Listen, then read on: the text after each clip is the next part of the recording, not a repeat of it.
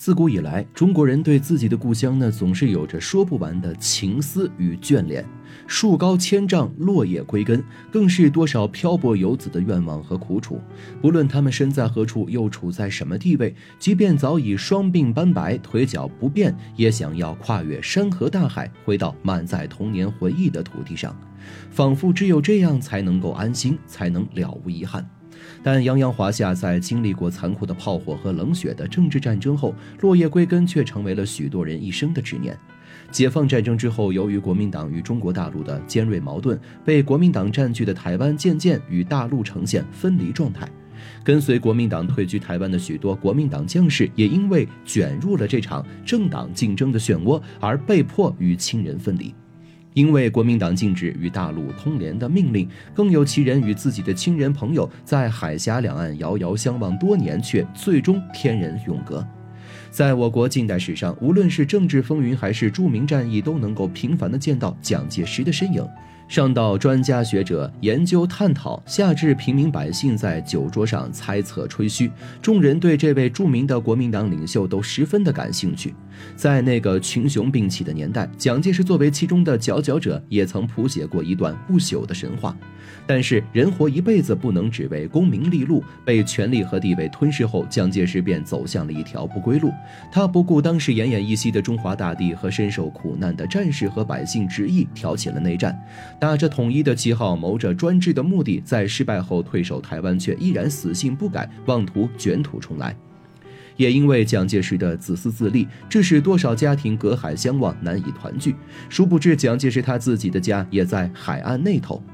也许成大事者的心呢，都早已修行的坚如磐石，但是在午夜梦回时，蒋介石难免也会如一个普通游子一般思念着远方的故乡，却又与当年乌江自刎的项羽一样，因为打了败仗，无颜见江东父老而困守台湾，直至逝世。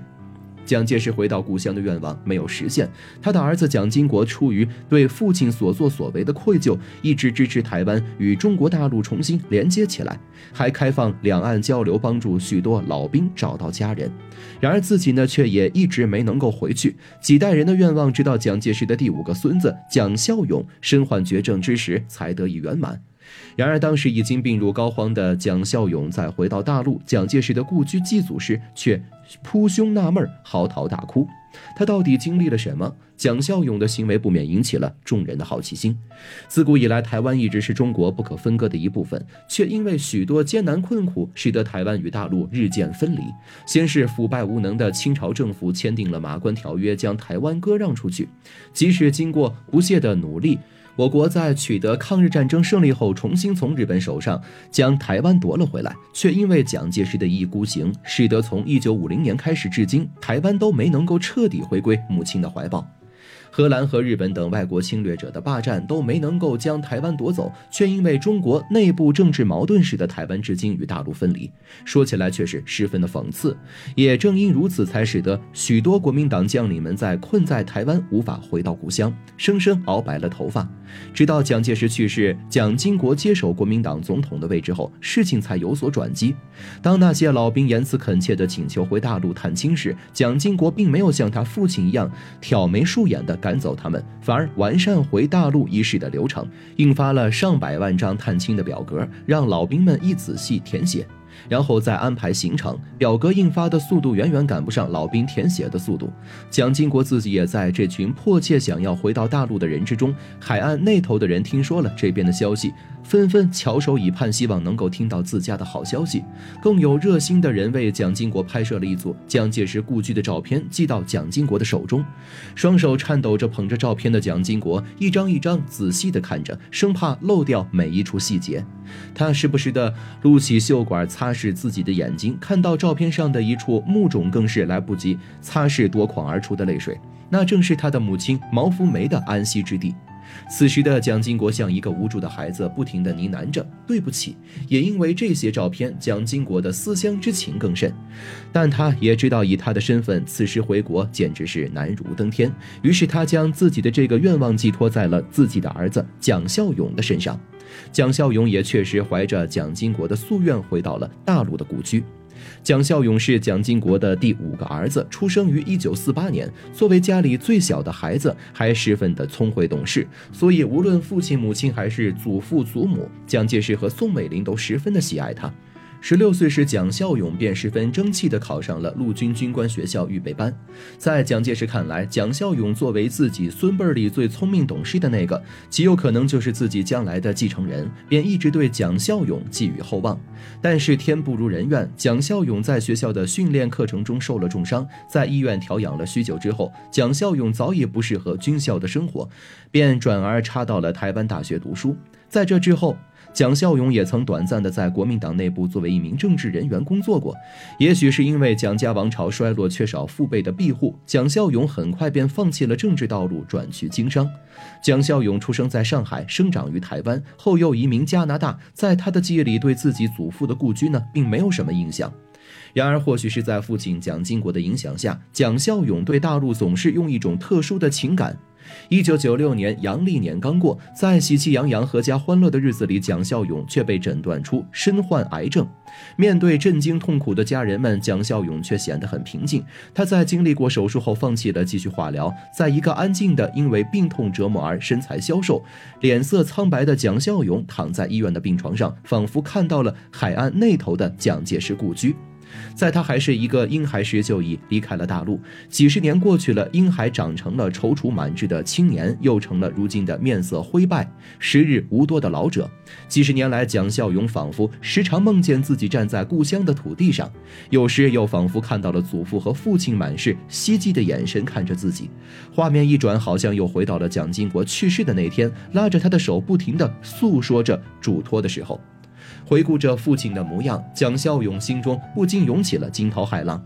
自己似乎已经时日不多了，如果到这一代也依旧无法实现祖父和父亲的心愿的话，怕是也会如同他们一样，死前也带着不甘和执念。到了天之灵，又怎么和父亲他们交代呢？思及此，蒋孝勇决定，与其躺在医院里等死，不如踏上返程之路，到海峡对岸去，将蒋氏三代人的愿望完成。在各种努力之后，借助许多人的力量，蒋孝勇终于走上了归途。回到大陆后，蒋孝勇第一站呢是北京。他全程没有走漏自己身份的一点风声，任何一家媒体报纸都不曾听到过消息。在北京，蒋孝勇拜访过一位老中医，他与当时崇尚西医的人不同，对待中医，蒋孝勇依旧怀着敬畏之心。据他的儿子蒋友柏回忆，父亲似乎十分相信老中医的医术，每次端着那黑漆漆的药汁儿，尽管苦的眉毛直皱，也都。是一饮而尽，有时还默默念着那些中药的名字，似乎十分的感兴趣。其实啊，是因为这些中药的名字都带着中国特有的诗意和禅意。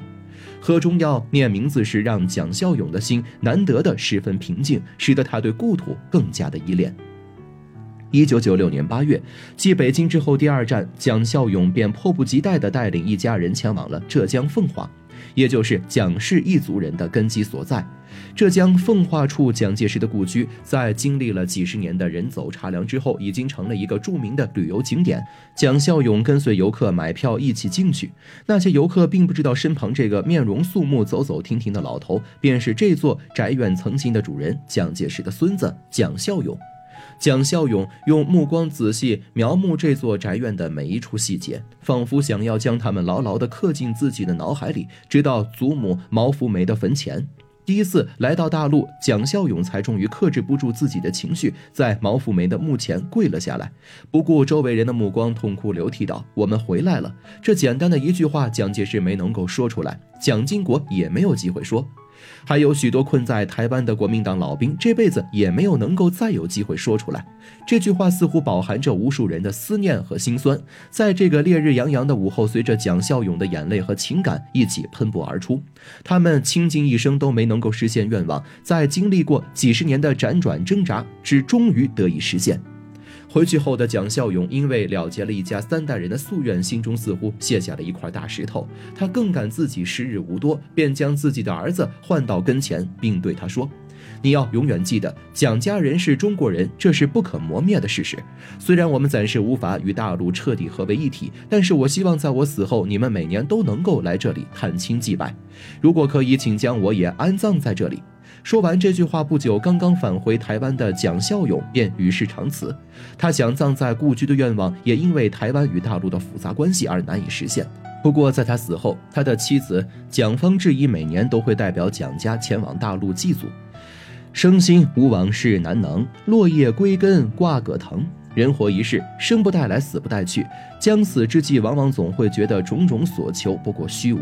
乡愁缱绻，却是最无法令人放下的念想。落叶归根，又是多少人求之不得的愿景。